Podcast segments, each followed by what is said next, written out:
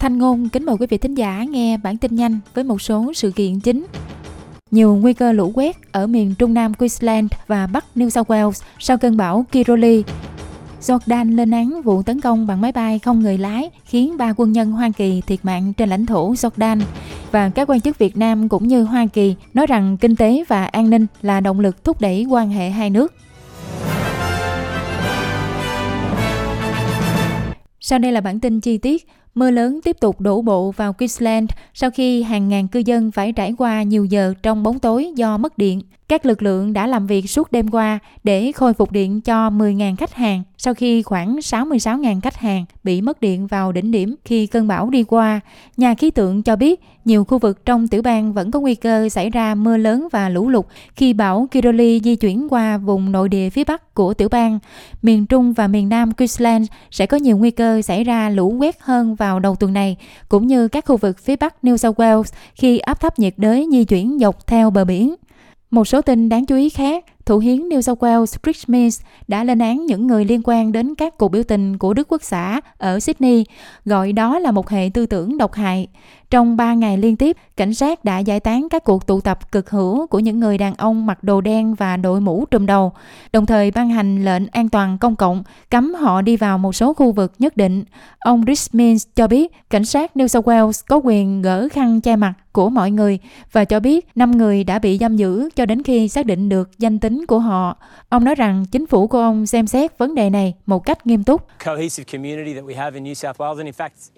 Hệ tư tưởng mà họ đang nảy sinh quá nghiêm trọng. Nó độc hại đối với nền văn hóa của chúng ta. Nó được thiết kế để phá vỡ sự liên kết cộng đồng của chúng ta ở New South Wales và trên thực tế là trên toàn nước Úc. Tôi nghĩ rằng chúng ta cần phải đối đầu với nó. Hãy tiếp tục nói với một số thanh niên đang cân nhắc việc tham gia rằng việc đó trông thật lố bịch và những gì mà họ đang thể hiện trên đường phố Sydney cũng như trên nước Úc là sự căm ghét chủ nghĩa bài Do Thái phân biệt chủng tộc mà họ sẽ phải hối hận trong phần còn lại của cuộc đời. Liên quan đến chi phí sinh hoạt, Thượng nghị sĩ độc lập Saki Lambi cho rằng cần phải làm nhiều hơn nữa để giảm áp lực chi phí sinh hoạt đối với người dân Úc bình thường. Bà Saki Lambi hoan nghênh thông báo của chính phủ Ủy ban về cạnh tranh và người tiêu dùng Úc ACCC sẽ tiến hành một cuộc điều tra kéo dài một năm về lĩnh vực siêu thị. Nhưng bà Lambi nói với đài số 9 rằng cần phải làm nhiều hơn nữa để giúp đỡ những người đang gặp khó khăn trên nhiều mặt, bao gồm cả việc giảm số tiền mà người dân phải trả cho hóa đơn năng lượng.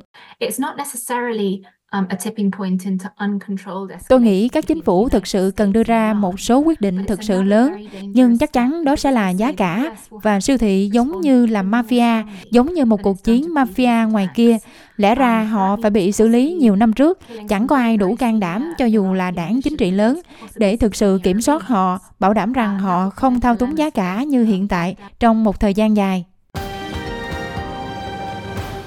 Trong phần tin quốc tế, Jordan đã lên án vụ tấn công bằng máy bay không người lái nhằm vào nhân viên quốc phòng Hoa Kỳ trong lãnh thổ Jordan, cho biết họ đang hợp tác với Hoa Kỳ để bảo đảm an ninh biên giới và chống khủng bố. Tổng thống Hoa Kỳ Joe Biden đã đổ lỗi cho các nhóm chiến binh được Iran hậu thuẫn về vụ tấn công khiến ba quân nhân Hoa Kỳ thiệt mạng. Các quan chức Hoa Kỳ cho biết ít nhất 34 nhân viên đang được đánh giá về khả năng bị chấn thương sọ não. Nhà phân tích về Trung Đông Laura James cho biết vụ việc đánh dấu một điểm bùng phát cho cuộc xung đột trong khu vực. Bà nói rằng các nhà phân tích đã lo lắng về một vụ việc tương tự trong nhiều tháng. Ở một diễn biến khác, Thủ tướng Palestine Mohammad Steyer đã kêu gọi viện trợ để cơ quan cứu trợ người Palestine của Liên Hiệp Quốc tiếp tục hoạt động sau khi ít nhất 9 quốc gia đình chỉ tài trợ. Mohammad Steyer đã kêu gọi cơ quan cứu trợ người Palestine của Liên Hiệp Quốc tiếp tục hoạt động. Ông Steyer cho biết Việc đình chỉ tài trợ cho cơ quan UNRWA,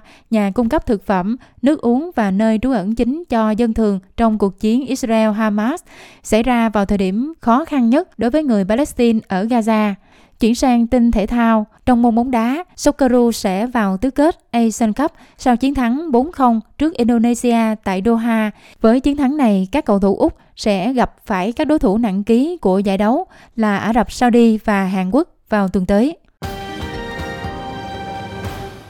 Liên quan đến Việt Nam, các quan chức của Việt Nam và Hoa Kỳ cho biết tại một cuộc hội thảo vừa diễn ra tại Washington DC, Các quan chức Việt Nam và Hoa Kỳ cho biết hợp tác kinh tế và bảo đảm an ninh trong khu vực là những động lực thúc đẩy mối quan hệ đối tác chiến lược toàn diện giữa hai nước. Thượng nghị sĩ Jeff Merkley, thành viên tiểu ban Đông Á, Thái Bình Dương và chính sách an ninh mạng quốc tế của Ủy ban Đối ngoại Thượng viện Hoa Kỳ, phát biểu tại một hội thảo rằng một trong những vấn đề đằng sau việc Hoa Kỳ và Việt Nam nâng cấp quan hệ đó là vai trò của Trung Quốc trong khu vực và sự quan ngại về Biển Đông. Bộ trưởng Ngoại giao Việt Nam Bùi Thanh Sơn cho rằng việc hai nước nâng cấp quan hệ cuối cùng đã mở ra kỷ nguyên mới để Việt Nam có quan hệ đầy đủ với Hoa Kỳ, một mục tiêu mà Việt Nam đã theo đuổi trong nhiều thập niên.